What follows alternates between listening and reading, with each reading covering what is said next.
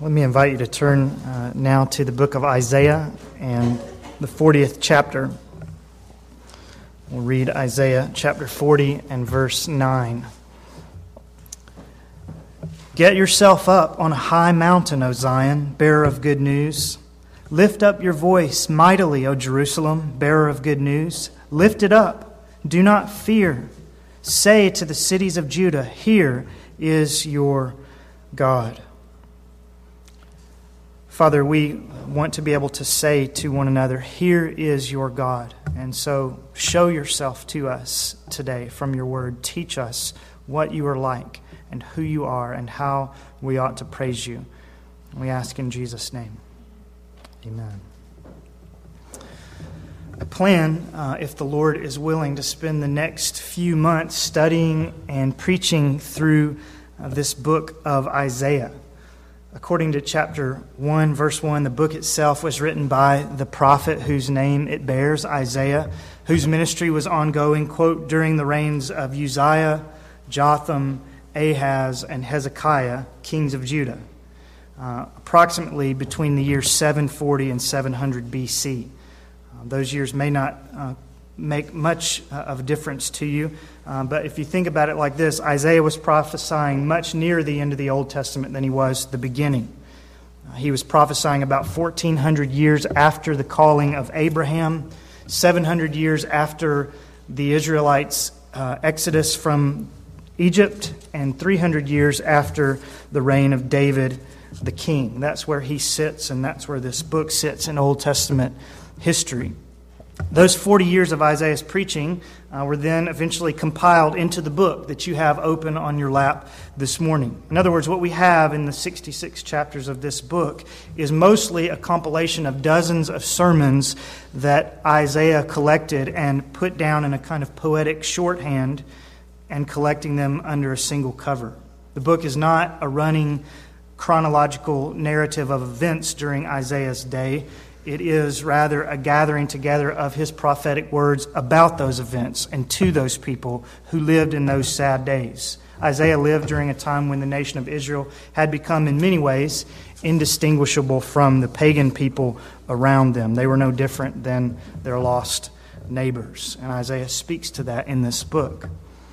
Now, the fact that this book that we're going to be studying for a couple of months is an assorted collection of dozens of sermons rather than a running chronology uh, makes it a much more difficult mountain for the preacher to climb. In other words, not many a local pastor has the wherewithal to begin at Isaiah chapter 1, verse 1, and go verse by verse all the way through to Isaiah 66, 24. Your pastor certainly doesn't feel himself up to that task.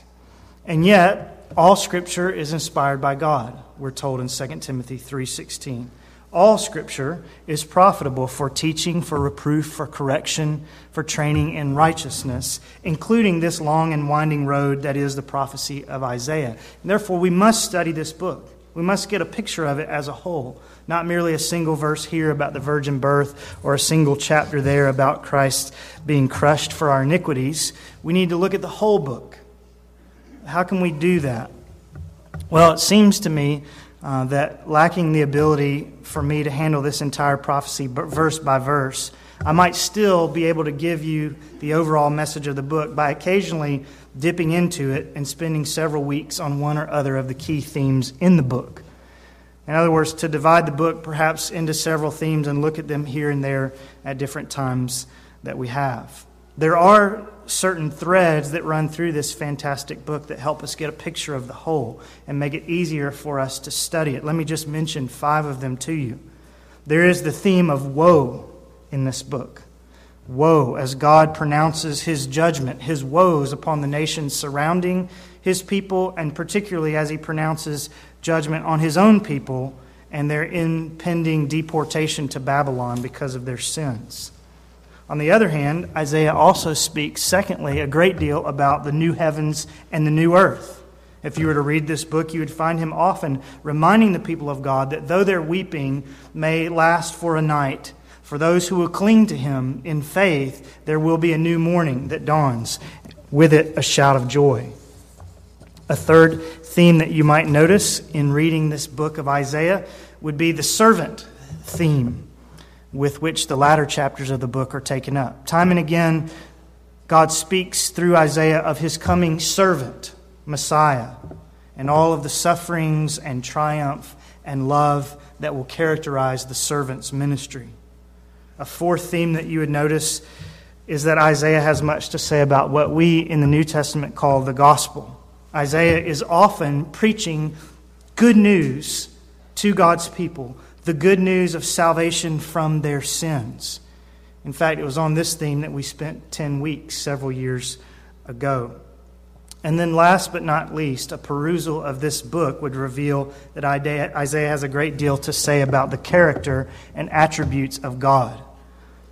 When we want to understand God's holiness or His sovereignty or His mercy or His foreknowledge, if we were to do a study on all the attributes of God, we would find ourselves often turning to this very book because some of the clearest and most profound passages that speak to us about who God is and what He is like come from the prophecy of Isaiah.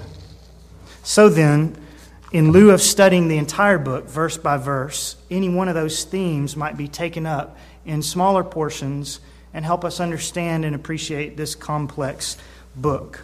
Perhaps in time we'll have opportunity to enjoy each of those themes. But for the next several weeks, we're going to pursue the last item on the list, the last theme that I mentioned to you from the book of Isaiah. Between now and April, Lord willing, my hope is to walk you through the book of Isaiah, noticing some of the majestic passages in which this prophet marvels at the character and the attributes of God and enables us to marvel as well as he speaks to us about what our God is like. Really, as God speaks to us through Isaiah's pen about what he is like. We're going to study the character and the attributes of God from Isaiah between now and roughly Easter. We're not going to compile an exhaustive list of all of God's attributes, nor will we even make an exhaustive search of all that Isaiah has to say about God's attributes. Rather, what we're going to do is to select what I believe are eight of the most salient passages in this 66 chapter book on the attributes of God. Eight of the most crucial passages that stand out as being most vital in helping us understand what our God is really like. And to introduce those passages, to introduce these characteristics, these attributes of God, and this series of sermons, I want you to look once more at that verse which we read just a few moments ago as we began Isaiah 40, verse 9. I think here in Isaiah 49, we have summed up all that I want to say and do for the next eight weeks. Get yourself up on a high mountain, O Zion, bearer of good news. Lift up your voice mightily, O Jerusalem, bearer of good news. Lift it up. Do not fear. Say to the cities of Judah, Here is your God. That's what I hope to do over the next two months to lift up my voice mightily and to say to you, the people of God, week after week, Here is your God to say to you, as the King James puts it more poetically, Behold your God.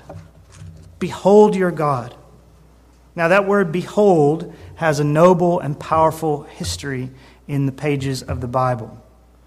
If you were to turn to the most important, the most moving scenes in biblical history, you would find that that word, behold, is employed on many an occasion, almost like bold print, to draw our attention to that which we simply must not overlook.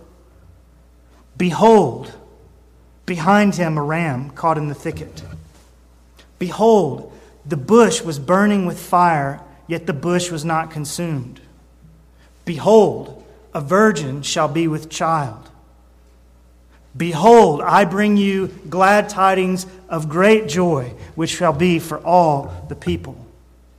Behold the Lamb of God who takes away the sin of the world. Behold, he is coming with the clouds.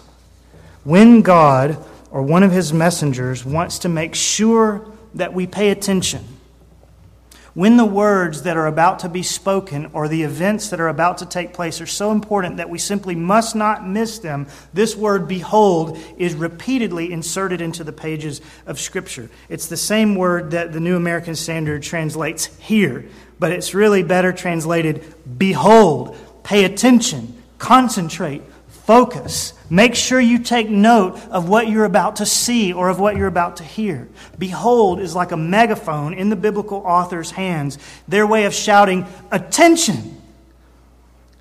And here we find Isaiah employing that megaphone to draw our attention not to an event or even an important word from the Lord, but to draw our attention to the Lord Himself. Behold your God. Isaiah wants to draw our attention to God's character and His attributes, to who He is in and of Himself. Indeed, the prophet spends the rest of this chapter, Isaiah 40, delineating many of those characteristics and attributes. Behold your God, he says. Study, focus on, give your attention to, be sure you take notice of God Himself. That's slightly different than taking notice of what God has done, isn't it? Now, we must notice what God has done. We must behold God's works in creation, in the redemption of sinners, in the providences that He orchestrates in our own personal lives. Of course, we must behold what God has done. And yes, beholding what God has done helps us to behold God Himself, doesn't it? As we understand what God has done, we understand what kind of God has done it. The same way that beholding a series of paintings helps us understand a good deal about the painter. But here in Isaiah 49 and in this study, our focus will be on the painter himself. Instead of looking at his works primarily, we'll do some of that, but we're going to sit down with the painter himself and study him while he paints. Our focus in this study is going to be on the worker rather than, first of all, on his works. Behold, not just the works of God. The Bible tells us to do that, but behold your God himself. Look directly at him, Isaiah says. Study what he is like. Meditate on the various traits that make him who he is. For instance, ponder all that it means that God is holy. Try and wrap your mind around his omnipresence. Stand back and wonder at his immutability, his unchangeableness. Marvel at and be terrified that God describes himself as a jealous God. Find rest in his sovereignty. Bask in his love. Try and plumb the depths of the meaning of his name, I am. These are the kinds of activities and thoughts Isaiah has in mind when he urges his readers that they should behold their God. It's not simply that we should serve our God. It's not simply that we should worship our God. It's not simply that we should see what our God does, but that we should sometimes just stop and think about God Himself. Indeed, in this book of prophecy, Isaiah provides us with a bevy of opportunities to do that. He provides us, if you will, with a number of vantage points at which we may pause in our journey through this book and look out and behold our God. In fact, let me go ahead and give you an initial peek from the various overlooks at which we're going to stop as we travel through the book of Isaiah. Seven more of them after this morning. From Isaiah 40, verse 25, we are going to behold our incomparable God. To whom then will you liken me, that I will be his equal? says the Holy One. From Isaiah 46, 9 and 10, we're going to behold our sovereign God. I am God and there is no other. I am God and there is no one like me, declaring the end from the beginning and from ancient times things which have not been done, saying, My purpose will be established and I will accomplish all my good pleasure. From Isaiah 6, verse 3, we will behold our holy God. Holy, holy, holy is the Lord of hosts. The whole earth is full of his glory. From chapter 45, verses 18 and 19, we will behold our conspicuous God. I am the Lord, and there is none else. I have not spoken in secret in some dark land. I did not say to the offspring of Jacob, Seek me in a waste place. I'm conspicuous, God says. From chapter 5, verse 4, we'll behold our diligent God as he says to us, What more was there to do for my vineyard that I have not done? In chapter 42, verse 8, we'll behold our jealous God. I am the Lord. That is my name. I will not give my glory to another, nor my praise to graven images. And from Isaiah 55 1, we will behold our welcoming God. Ho, everyone who thirsts, come to the waters, and you who have no money, come and eat. Come and buy wine and milk without money and without cost. These are the kinds of traits that the Lord has in mind when He commands us through the prophet Behold your God. And I hope that you'll agree with me that Isaiah has presented us with quite a powerful collection of verses, quite a striking gathering of God's own descriptions of Himself. God's character is, like Joseph's tunic of old, many colored. Indeed, there's so much to see in the many sided character of God that we will only be scratching the surface in the eight weeks that are ahead of us. Just beginning to begin to behold our God. In fact, so wide and so varied are the attributes of God that their very complexity is an attribute all unto itself.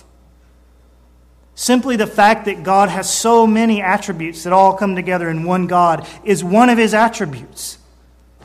So let's spend just a few moments now allowing Isaiah to say to us, Behold your complex God. That's the first attribute that we want to think about. God is complex, not complicated, not convoluted not confused or confusing, but God is assuredly complex. In other words, he is much more like the diamond in Aaron's priestly breastplate than he is like the smooth stones in David's slingshot. There are many different sides and colors to the character of God.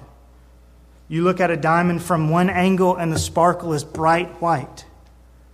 But you turn it in another direction, and there may be a tint of red or green or violet. And sometimes a whole rainbow of colors flashes forth from the diamond all at once from one and the same stone. And that's the way it is with the attributes of God holiness and love, omnipresence, that God is everywhere at once, and incarnation, that He took on flesh, grace and justice. All of these attributes shine forth from one and the same divine being. Our God is complex. And when we call him complex, we are giving him a compliment, not a critique. Sometimes when we call someone complex, we are criticizing them, but not so with God. It is a compliment that God is complex. God is like a symphony wherein dozens of different musicians and instruments and several different musical parts all come together to make one harmonious sound. Now, even to an untrained ear like mine, listening to the symphony can be done, right? Even if you can't pick out all the different pieces, you can appreciate what you hear, even though you don't fully recognize all that makes it sound like it sounds.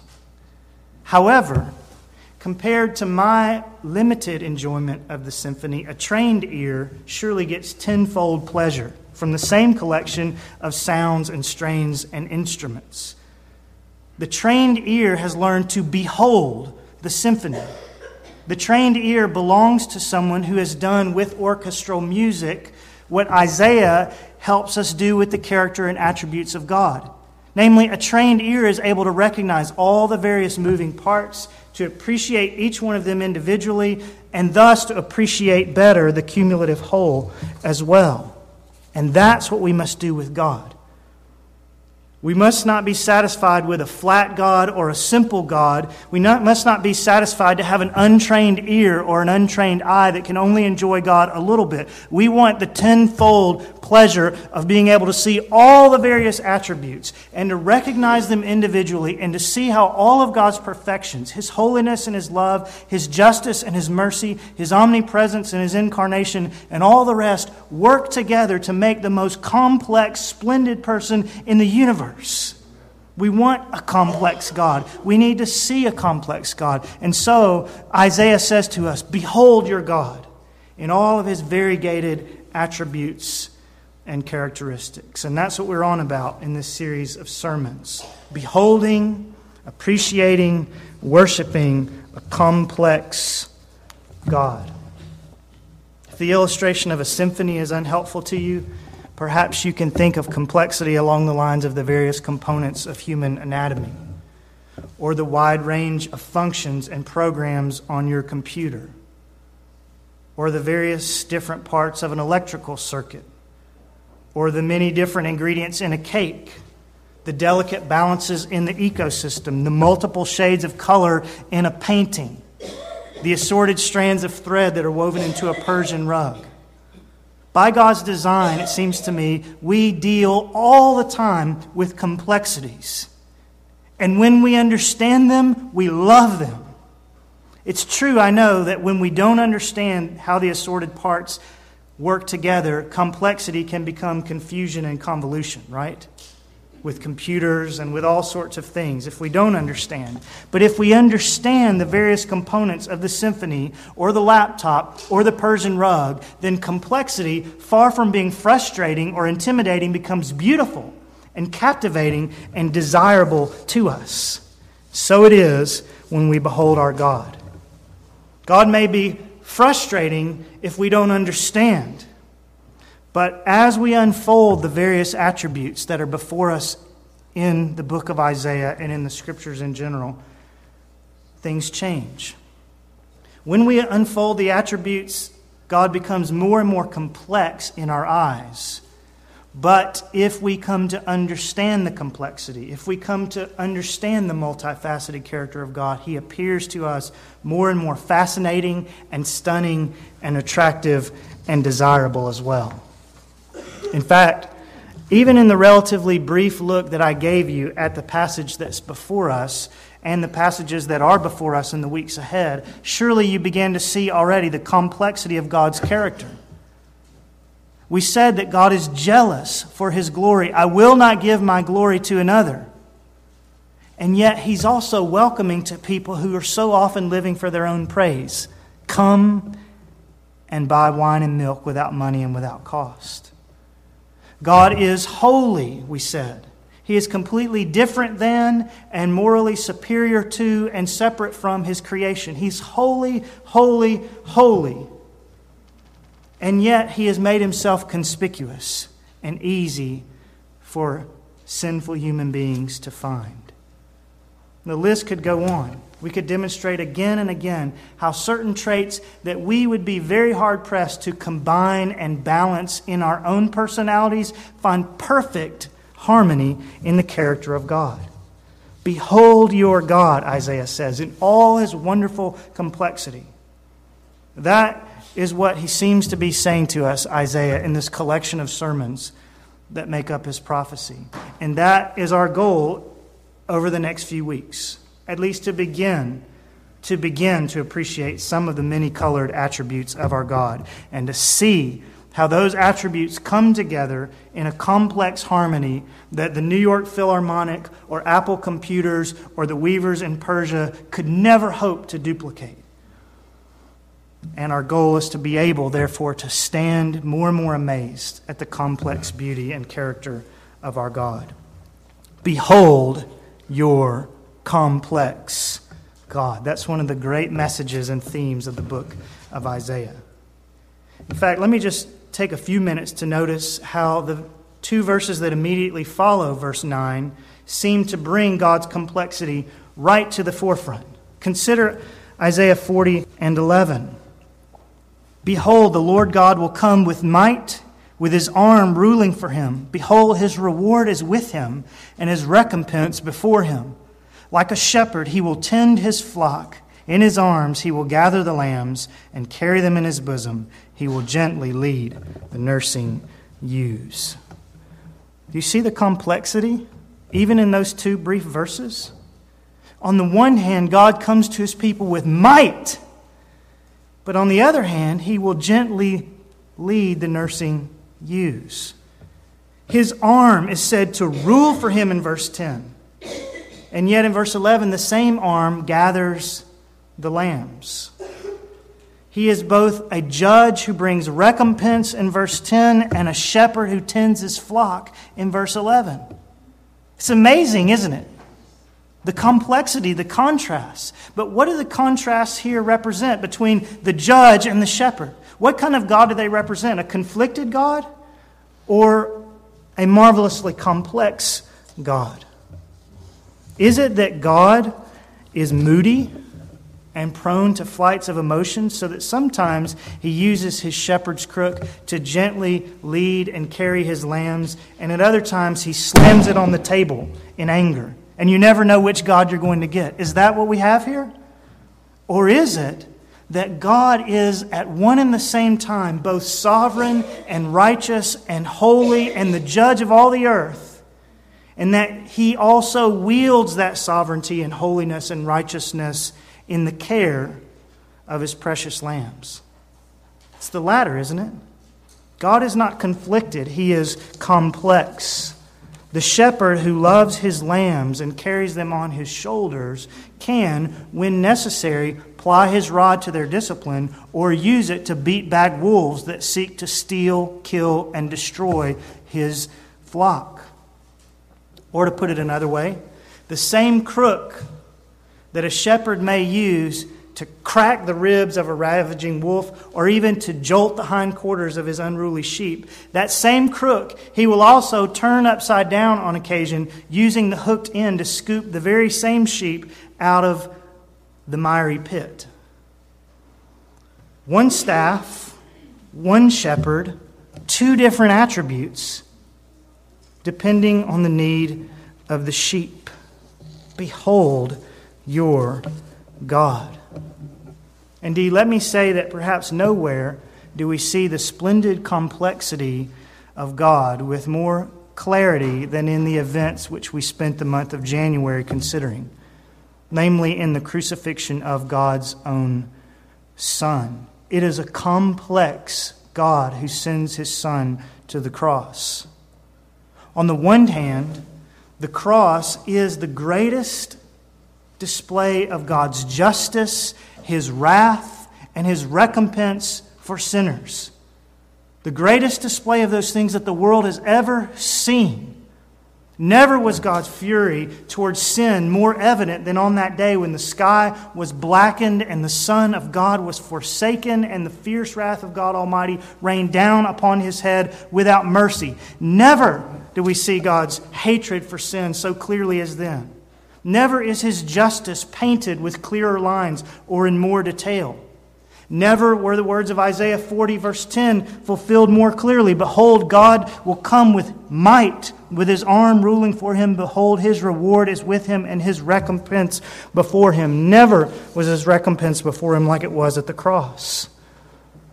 If we ever have seen God's might, if we ever have seen God's recompense, it was as he dealt with his son for our sins.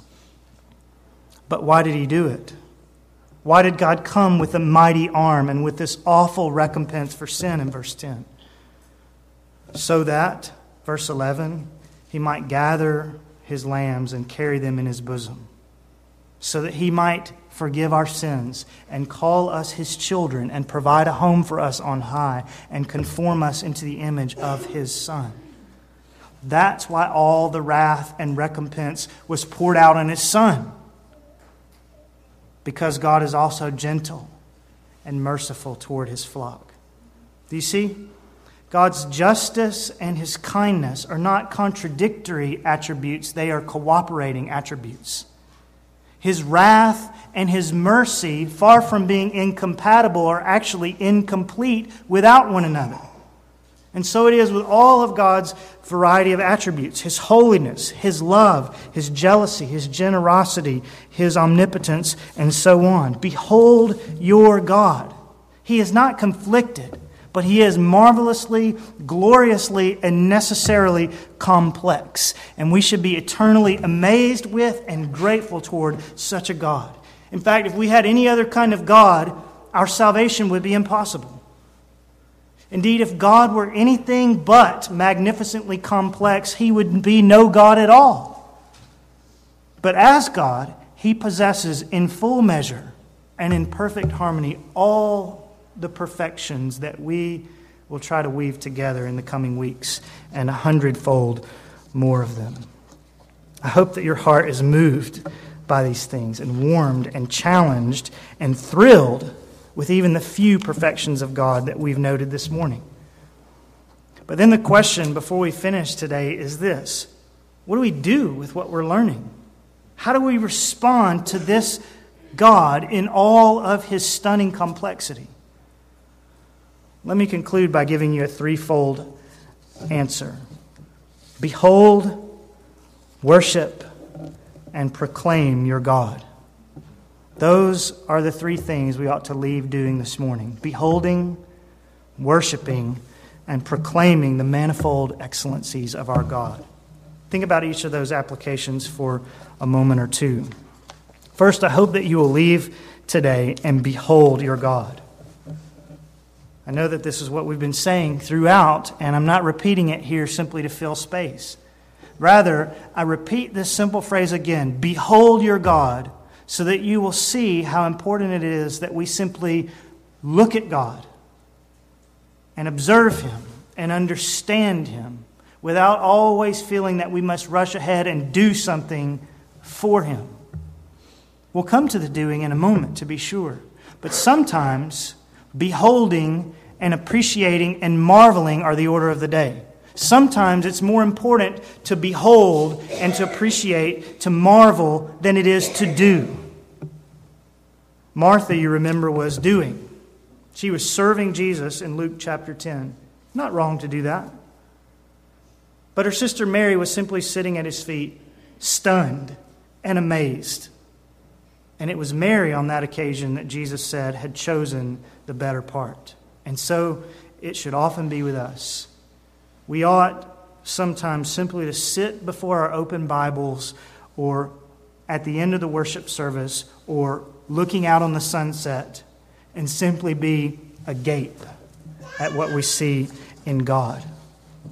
To return to the analogy of the symphony, let me remind you that you don't go to the symphony or the bluegrass concert if that's your speed. You don't go to the concert in order to do anything particular, do you? You may applaud at the end, and you may even leave resolved to play like they can play. But while the concert is ongoing, you simply behold. You simply marvel and wonder and enjoy. And we must learn that there are times when this and only this is what we need to do with God. There are times for us simply to sit at his feet with Mary and marvel and wonder and enjoy. And so I hope you leave today determined more than ever to simply and passionately behold your God.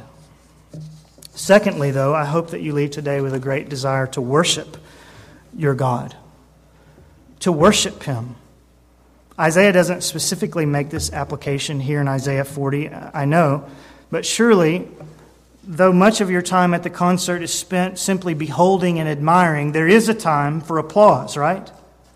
There is a time to give vent to the appreciation that has been building in your heart for the last two hours of beholding. And surely there's a correlation in that applause to the spiritual world. Surely there is a reason for the believer to applaud and to sing and to shout and, yes, to live to the praise of the one we behold and admire. Do you sing to the Lord?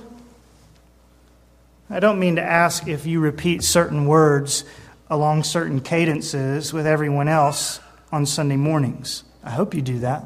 But what I mean when I ask you, do you sing to the Lord, is do you really sing to the Lord?